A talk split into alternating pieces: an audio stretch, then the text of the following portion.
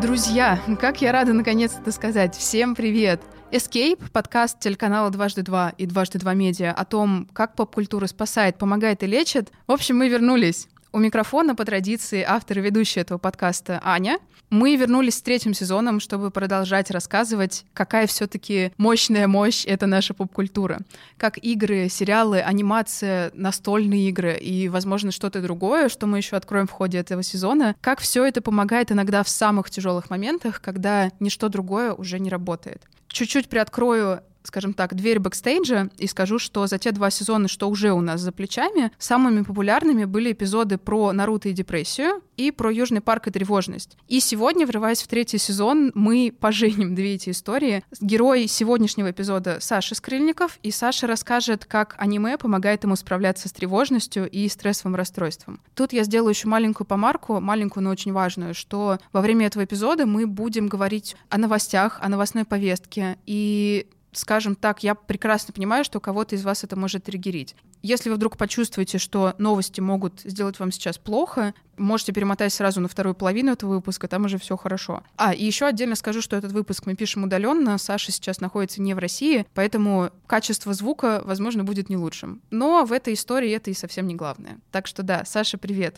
Всем привет, меня зовут э, Саша Скрыльников, я журналист, и э, у меня есть посттравматическое расстройство, и диагностированная. И э, я подозреваю и хочу очень проверить это в ближайшие дни, несмотря на то, насколько я буду здесь э, сегодня весел, что, возможно, у меня э, и тревожно-депрессивное расстройство. Мою тревогу вызывает не только э, какие-то неприятные воспоминания из прошлого, но и окружающая меня действительность э, от бытовой до рабочей и всякой-всякой-всякой. А ты можешь чуть поподробнее рассказать про корни вот этой твоей тревоги, про корни ПТСР? Откуда это пошло, с чего это началось вообще? Как это первый раз в твоей жизни проявилось?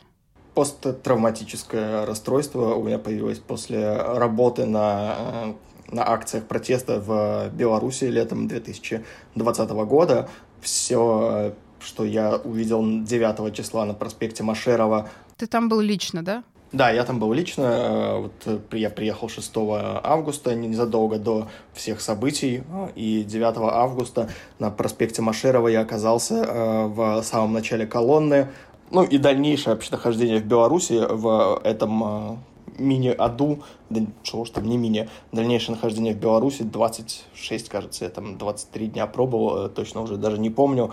Контузия светошумовой гранаты, я до сих пор плохо слышу, плоховато слышу на правое ухо, уже гораздо лучше. Все это, э, наверное, стало катализатором э, и так не очень спокойной профессии. Ну да, в целом, когда ты журналист, ты постоянно варишься в этом во всем, ты пропускаешь это через себя, какие бы новости это ни были. Отличный совет, если вы не работаете журналистом, отпишитесь от всех новостных пабликов, это очень спасет вашу кукуху. Как сейчас это все у тебя проявляется в обычной жизни? Да, на бытовом уровне это стало жутко трудно существовать с э, какими-то э, своими такими тревожными демонами, потому что тревогу может вызвать совершенно какая-то любая мелочь. Э, я могу неправильно там как-то спланировать свой день, где-то не успеть, там, не знаю, забрать ключи, э, выкинуть мусор, и эта навязчивая мысль, она остается в твоей голове, перерастает во что-то совершенно э, ужасное, охватывающее тебя ужасом. И, и живет с тобой до конца дня, ты э, хочешь просто лечь на диван, на кровать, закрыться э, одеялом, ничего вообще не делать, гнать эти мысли куда подальше от себя, и ты не можешь, э, потом, э, не можешь, ну, просто существовать из-за того, что все, что в твоей голове происходит, это вот навязчивая идея, которая вызывает у тебя страх, вызывает у тебя стресс, учащает твое сердцебиение, и ты думаешь, лишь бы от нее избавиться. Ну, как я и сказал, катализатором может быть вообще какие-то совершенно простые, казалось бы, вещи.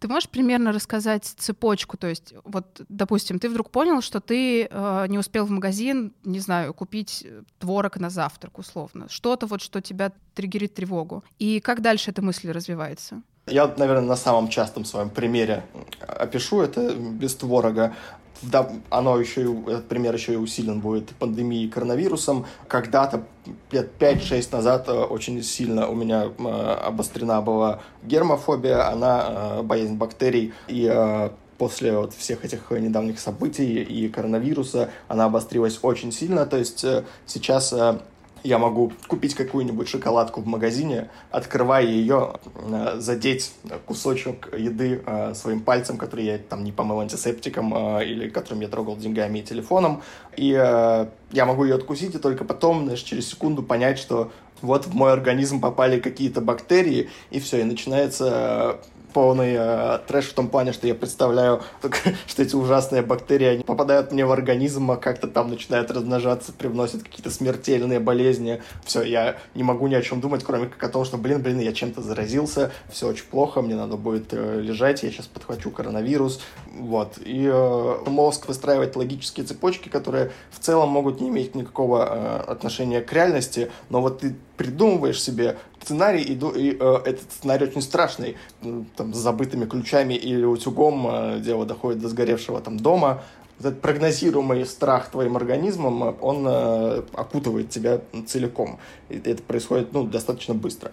Как бы частично в тему, Тут еще есть такая история, что мы говорили про это, кстати, уже с Кариной в стоимной выпуске, что во многом тревожность лечится как раз тем, что ты катастрофизируешь ситуацию. Ты вдруг вспоминаешь, что забыл выключить утюг, начинаешь прокручивать, что самое плохое может случиться, понимаешь, что там условно это сгоревший дом, и вот от этой ситуации обычно советуют отталкиваться, что а что ты можешь делать в этой ситуации? У тебя сгорел дом, у тебя сгорело все, твоя жизнь заканчивается на этом, или ты можешь что-то еще сделать, чтобы как-то выбраться из этого? Но я понимаю, что в твоем случае совсем по-другому работает, и это просто скорее удивительно, что бывает и так. Я попробую этот копинг-механизм э, использовать, если честно. Но иногда, да, просто не получается ничем себя отвлечь. Когда в моменте тебя накрывает тревога, ты есть, ну, то есть ты пытаешься как-то с этим справиться? Есть ли что-то, что помогает вот именно прям в эту конкретную секунду? На самом деле, мне кажется, нет. Я пытаюсь э, отогнать эти мысли, пытаюсь заставить себя не думать, то есть я прям настраиваю, не думай об этом, не думай, не думай, не думай, не думай. То есть оно поможет мне точно, э, какой-нибудь бокал вина, два бокала вина, но, к сожалению, э, при похмелье тревожность достигает каких-то просто монструозных масштабов, и у тебя выбор либо пострадать, точнее, либо не пострадать там 30 э, минут, час, выпив алкоголь, либо потом э, целый день э, ходить в гораздо более плохом состоянии, потому что похмельная тревожность — это что-то ужасное. Теперь меня просто страшит иногда идея выпивания во время тревожности, потому что дальше просто окажусь в клетке этого копинг-механизма.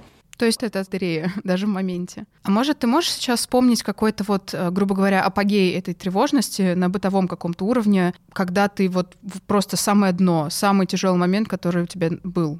Да, я помню. Это было задолго до, э, ну не то чтобы задолго, это было за некоторое время до диагностирования посттравматического расстройства. Наверное, я еще не в самом худшем своем периоде жизни, потому что самый худший был в университете. Э, это был первый курс магистратуры, кажется либо четвертый курс э, бакалавриата.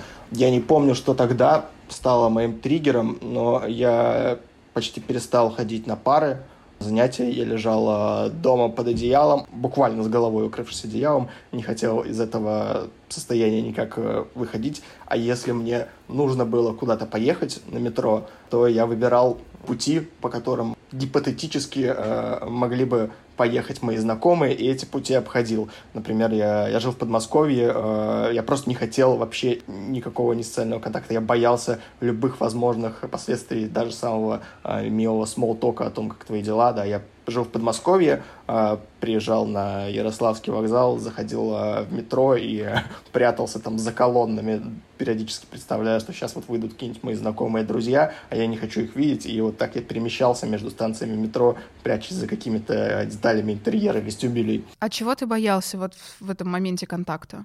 Я не знаю, я никогда, наверное, так сильно это не обдумывал. Я просто не хотел, не хотел, во-первых, чтобы видели мое состояние, не хотел делать вид, наверное, что у меня все хорошо, а, а у меня все было очень плохо, и а, обсуждать, э, да, обсуждать это с людьми, врать им про свое состояние, наверное, не хотелось.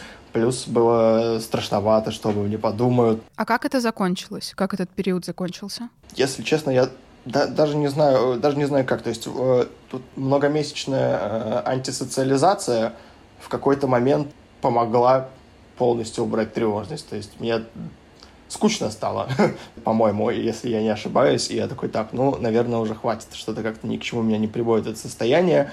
Да и вроде бы без общения с людьми стало меньше поводов для тревоги, и, и организм как-то вот э, вывел себя в нормальное состояние. Если честно, надо бы, конечно, обсудить это с терапевтом, я никогда не задумывался, потому что после таких волн, даже не, не таких страшных, то есть это какие-то стадии э, странные, то есть э, я могу два месяца находиться просто в каком-то в какой-то дикой тревожности, а потом все само собой, то есть без таблеток, без чего-либо становится на несколько месяцев нормально. Не знаю, как это работает, да, пожалуй, стоит сходить к врачу и с этим вопросом. Ну, то есть с тех пор вот это был единственный такой случай, когда прям все. Самый крупный, да. Ну и, наверное, Беларусь, да, уже когда там... Э, но я, я очень быстро пошел к врачу и очень быстро получил свои таблетки, что мне помогло.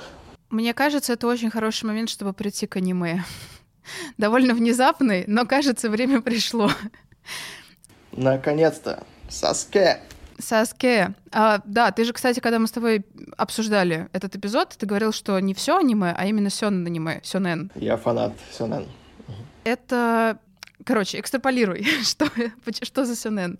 Сёнэн — это такой э, жанр э, аниме, как, он вообще изначально, как я понимаю, делался для мальчиков-подростков 14-18 лет, потому что образующие детали этого жанра заключаются в том, что главный герой это всегда молодой парень, э, часто несовершеннолетний, который э, находится просто в ужасающих условиях жизни. Э, он бедный, у него нет каких-то способностей э, к магии, к какому-то другому делу, к чему-то еще. И э, каждый раз, превознемогая себя, он становится сильнее, сильнее, сильнее, сильнее, благодаря там веры э, его друзей в него, благодаря обстоятельствам. И э, вот это превознемогание себя, как я понимаю, в Японии для японских мальчиков, и э, делает этот жанр безумно популярным, там и за рубежом. Ну, то есть примеры э, сёнэн аниме, это, наверное, ну, самый известный, это Наруто, One Piece, э, Fairy Tail. Когда ты вдруг впервые заметил, что тебе вот сёнэн аниме вдруг помогает? Вот, наверное, как раз-таки в тот самый период, который мы обсуждали, самый жесткий. Посмотреть аниме я начал раньше, но в тот э, самый период мне помогало это отвлечься от э, всех этих мыслей, потому что это очень завораживающий сюжет. Ты, в принципе, знаешь, что твой э, любимый главный герой всегда победит, но тебе э, интересно э, смотреть э, на его развитие под э, прессингом внешних обстоятельств. Э, и, возможно, это экстра... я просто экстраполировал свое состояние на вот этот механизм построения сюжета все аниме, когда ты находишься в э, угнетающей обстановке, но э, в тебе есть все-таки желание э, жить, становиться лучше, и это желание и помощь там окружающих, героя друзей, наверное, очень коррелирует с внутренним состо... коррелировало с внутренним состоянием, которое испытывал и испытываю иногда я. И э, это такой э, лучик надежды. Знаешь, если, как э, в некоторых мемах про Наруто, там, Наруто учил никогда не сдаваться, и, и ты не сдавайся. вот, наверное, под такое описание концепции это подходит. Я попробую прозвучать не очень очевидно. Ты смотрел аниме не только для того, чтобы, ой, как можно дальше сбежать от реальности и закрыться от этого всего, а потому что тебе это отзывалось, ты накладывал сюжет аниме на себя и свою реальность на сюжет аниме. И это помогало в реальной жизни. Да. Какие это были тайтлы вот конкретно в тот момент, когда ты понял, что аниме — это твой подорожник? А, это был Наруто, в первую очередь. Это было, на самом деле, достаточно попсовое. Это был Блич, это был Fairy Tail, это был One Piece. Все вот эти тайтлы, наверное, мне помогли. Чуть менее популярные тайтлы тогда, по-моему, это был Бездомный бог. Это не совсем сёнэн аниме, но в нем э, присутствовали элементы этого жанра. Оно чуть поменьше, чем э, все эти огромные сотнесерийные тайтлы. Там всего, по-моему, два сезона. Ты, когда вот вдруг заметил, что тебе аниме помогает, ты начал к этому прибегать на какой-то постоянной основе, чтобы вот точно так же тебя, грубо говоря, вытаскивали эти идеи? Да, постоянно, если честно. И до сих пор, да? Да, я специально даже закладываю себе в... То есть, когда мы с женой ложимся спать, то она уснет, а я закладываю себе э, час-полтора на просмотр э, парочки свежих серий или на пересмотр старых. Да, я очень плохо помню, э, на самом деле, те аниме, которые я смотрел там ну, 7-8 лет назад, 5 э, даже. Я не знаю, что за удивительное свойство у, именно у аниме, но с сериалами у меня, допустим, не так. И мне очень нравится особенность этой моей памяти, а, потому что я могу часто пересматривать, э, например, даже Блич. С последнего, что я решил пересмотреть, очень помогло. Не загрустить. А как думаешь, почему именно аниме с тобой вот эту вот штуку проделывает так тебя вытаскивает? То есть ни, ни игры, ни другие сериалы, ни даже, не знаю, ни другая анимация. Почему именно аниме? Я не знаю, мне в целом нравятся фэнтезийные миры, э, вселенная, комикс-вселенная, вселенная Марвел, вселенная DC. Возможно, это особенность э, жанров. Я не знаю, я просто влюблен в э, эту рисовку, в эти спецэффекты э, от ударов, разлетающиеся чакры разного цвета, все это мигает, наложенное на безумные... Японцы вообще замечательные сценаристы, на безумные повороты сюжета, и все вместе — наверное, привлекает мое внимание больше всего. Мне по-детски очень э, нравится наблюдать за всеми этими сверкающими штуками, разными приемами, запоминать их названия, смотреть, как меняются э, в развитии персонажа, меняются там а, внешние всякие факторы, которые обуславливают его силу, например, как режим э, отшельника в Наруто или покрытие чакры девятихвостым, как все это развивается и э, очень, да, Собственно, это меня впечатляет.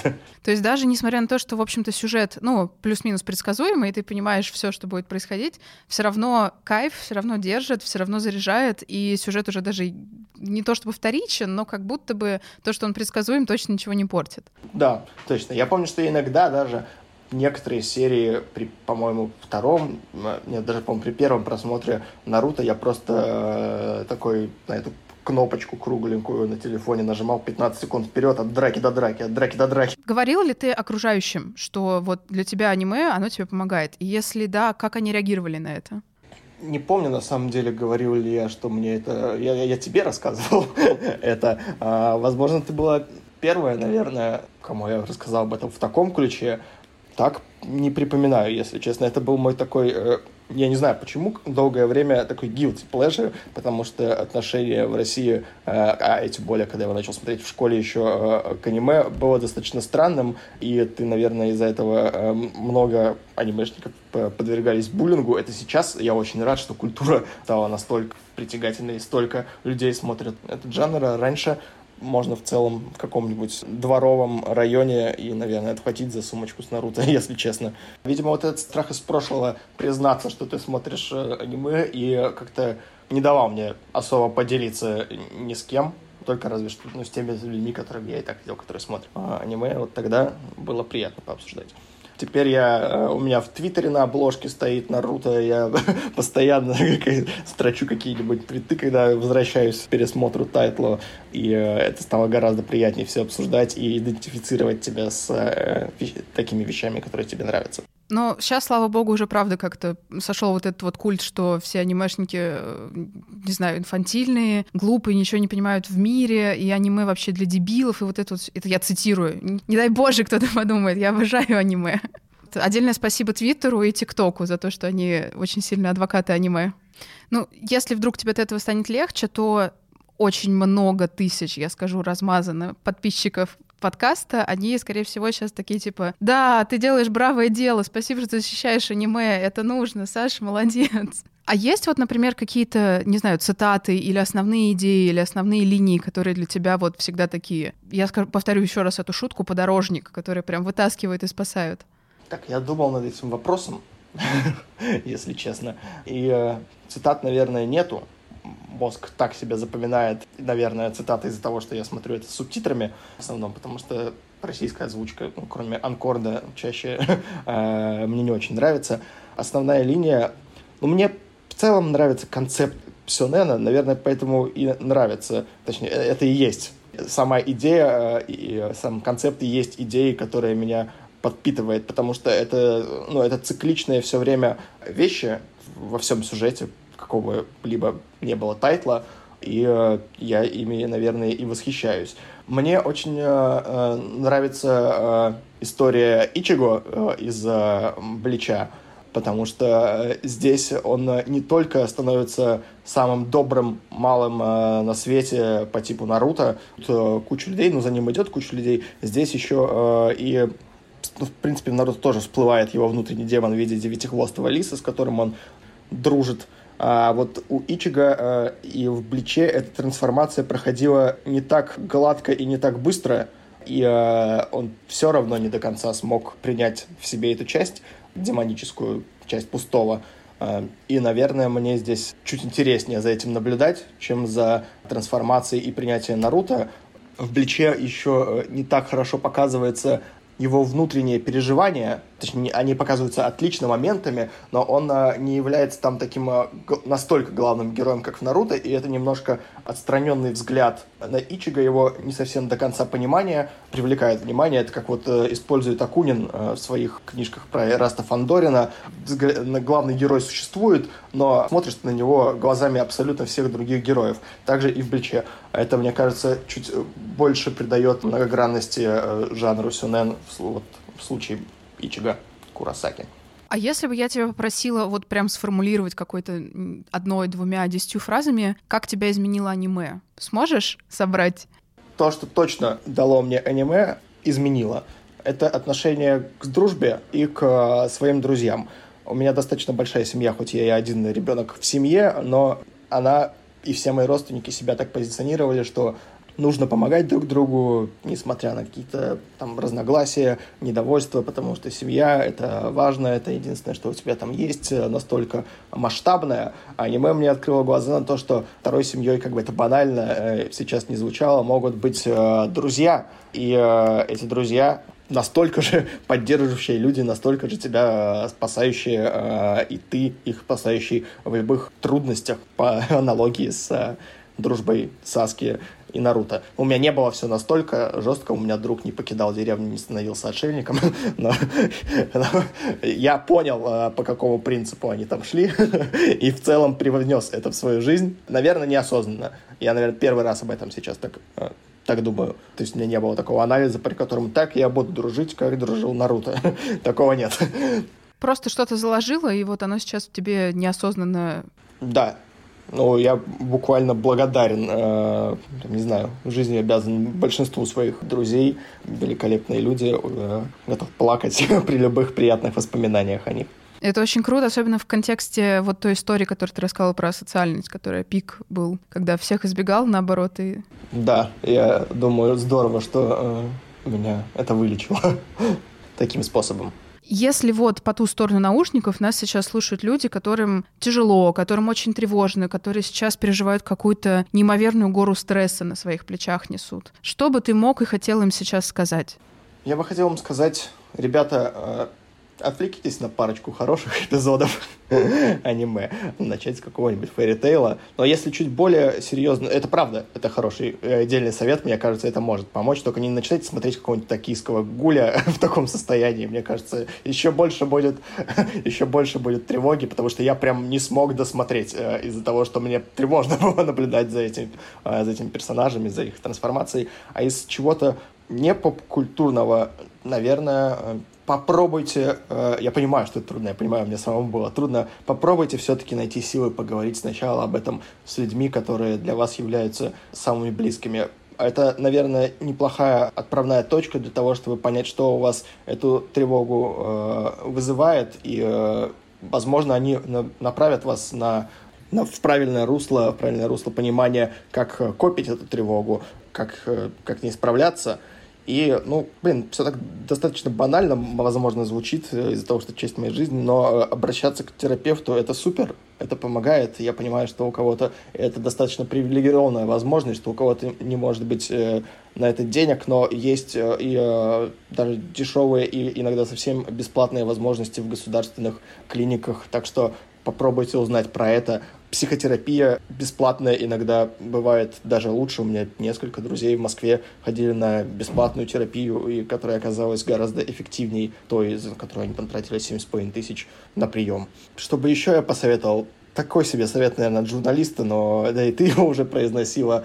Постарайтесь не проникаться историями. Найдите что-то, что вас будет отдалять от реальности, которую вам э, показывает, э, это да, это наша реальность, к сожалению, от нее никуда в глобальном смысле не уйдешь, но найдите что-то, что вас заставит не принимать, э, не надевать эту реальность на себя в полной мере. Вот поэтому, если это аниме, супер, найдите свой тайтл, там куча жанров, есть жанр гарема всякого занимательного, есть повседневности, про волейбол, если, наверное, это то, нравится мне, наверняка у вас найдется что-то свое. Тут, наверное, еще тоже нужно подчеркнуть, что условный эскапизм какой-то привычно такой плохой флер есть, что эскапизм — это плохо, избегать от реальности — это плохо. Но на самом деле, если по крайней мере, мне так кажется, мне кажется, что это плюс-минус здоровая идея, что если вы прям не пропадаете в этом мире, в который вы уходите, и совсем не начинаете отрицать реальность, то есть не теряете связь с реальностью, все хорошо, для вас это работает, не надо, это, не надо себя э, лишать этого удовольствия, если вам это помогает хотя бы на полчаса в день почувствовать себя лучше. Оно того стоит. Да, супер. Это такая кнопка резета, которая немножко освежает твою голову, этот уход от реальности. И э, ты дальше чуть более посвежевшим, с какими-то новыми интенциями, э, мыслями, желаниями, мотивацией, возвращая, которые в моем случае э, из аниме, э, которые возвращают тебя вот с этими приятными вещами в реальный мир. Саша, я супер рада, просто безумно рада, что мы с тобой наконец записали этот эпизод. Ты прям герой, я говорю это слово с большой буквы. Во-первых, что продолжаешь с этим жить и бороться. В предыдущих выпусках говорила про это еще со знаком вопроса. Сейчас я в этом точно уверена, потому что люди пишут письма про то, что они слышат истории, похожие на свои, им это отзывается, и они благодаря этому чувствуют себя лучше. Я надеюсь, это, я надеюсь, это поможет кому-то из моей истории, помогут кому-то из слушателей. Чтобы вы знали, я сейчас весь выпуск тревожился. Я думал, что я говорю какую-то фигню. Если честно, я... Нет, все отлично. Да не, все замечательно, Аня, ты тоже замечательно. И этот подкаст замечательный. Слушайте обязательно по несколько раз. Везде постите себе в соцсети. А, это отличный подкаст. Да, я к тому, что тревога, она вообще-то всегда, вот сейчас, весь этот, э, весь 45 минут записи, она была со мной. Как вы, как вы, да, как вы видите, внешне это может выглядеть вполне себе нормально даже. Не, э, так что я понимаю вас, если ваши друзья, там, близкие, семья, окружение ничего не замечают, а внутри полный ад, э, вы такие не одни. Спасибо тебе большое, что сказал это. Я думаю, это очень важная мысль, и я уверена, что как минимум, не знаю, пяти людям по ту сторону очень важно было это сейчас услышать. А даже эти пять людей, они максимально стоят того, что мы сейчас сделали и про что ты сейчас рассказал. Спасибо тебе. Давай, и тебе спасибо. Было здорово. И, конечно, отдельное и очень большое спасибо всем, кто снова с нами, кто пережил этот перерыв, и кто вернулся к эскейпу, кто слушает нас, заботится о своем ментальном здоровье и верит в силу поп-культуры. Кажется, что на самом деле сейчас все сильнее нужно быть адвокатом поп-культуры, потому что иногда происходят какие-то вещи, и считается нормальным скорее обвинить сериал, игру, жестокость, кранную, грубо говоря, в том, что в реальной жизни эта жестокость тоже начинает проявляться. На самом деле, конечно, проблема в первую очередь не в поп-культуре, проблема не в сериалах и не в играх. Проблема в том, что нам всем очень важно следить за тем, в каком состоянии наше ментальное здоровье и наша психика, и за тем, в каком это состоянии окружающих нас людей. Вот это гораздо более важная идея, и мы очень хотим донести этим подкастом, что поп-культура как раз может творить абсолютно противоположное тому, в чем ее обвиняют. Поп-культура может лечить, а не делать людей жестокими или причинять вред. По классике скажу, что нас можно слушать в Apple подкастах, на Яндекс Музыке, Castbox, ВК, Spotify и везде, где есть подкасты. Если вам близки наши идеи и то, что мы делаем в Escape, пожалуйста, поставьте нам оценку, напишите отзыв и, может быть, даже расскажите друзьям про то, что вот мы такие есть, нас можно послушать. Может быть, однажды они придут к вам и скажут, блин, спасибо тебе большое, вот тот выпуск, я его послушал, и я так проникся, что хотя бы на 10 минут в день почувствовал себя лучше. Даже 10 минут, поверьте, они того стоят, если находитесь на дне и в каком-то тяжелом состоянии. А, Все это очень поможет нам в продвижении нашей идеи, в продвижении подкаста. А если у вас есть история о том, как вас спасла поп-культура, как вам помогли игры или фильм, или какой-нибудь мультфильм, или, не знаю, настольная игра все та же, обязательно пишите на почту, которая указана в описании. Сезон начался, и это значит, что мы ищем героев для наших историй. Так что, возможно, в следующем эпизоде я буду разговаривать про ментальное здоровье и про поп-культуру уже с вами. И заботьтесь о себе, цените свой эскейп, и помните, что дважды два, Escape и я, Аня, мы всегда здесь, чтобы вас поддержать. Всем пока!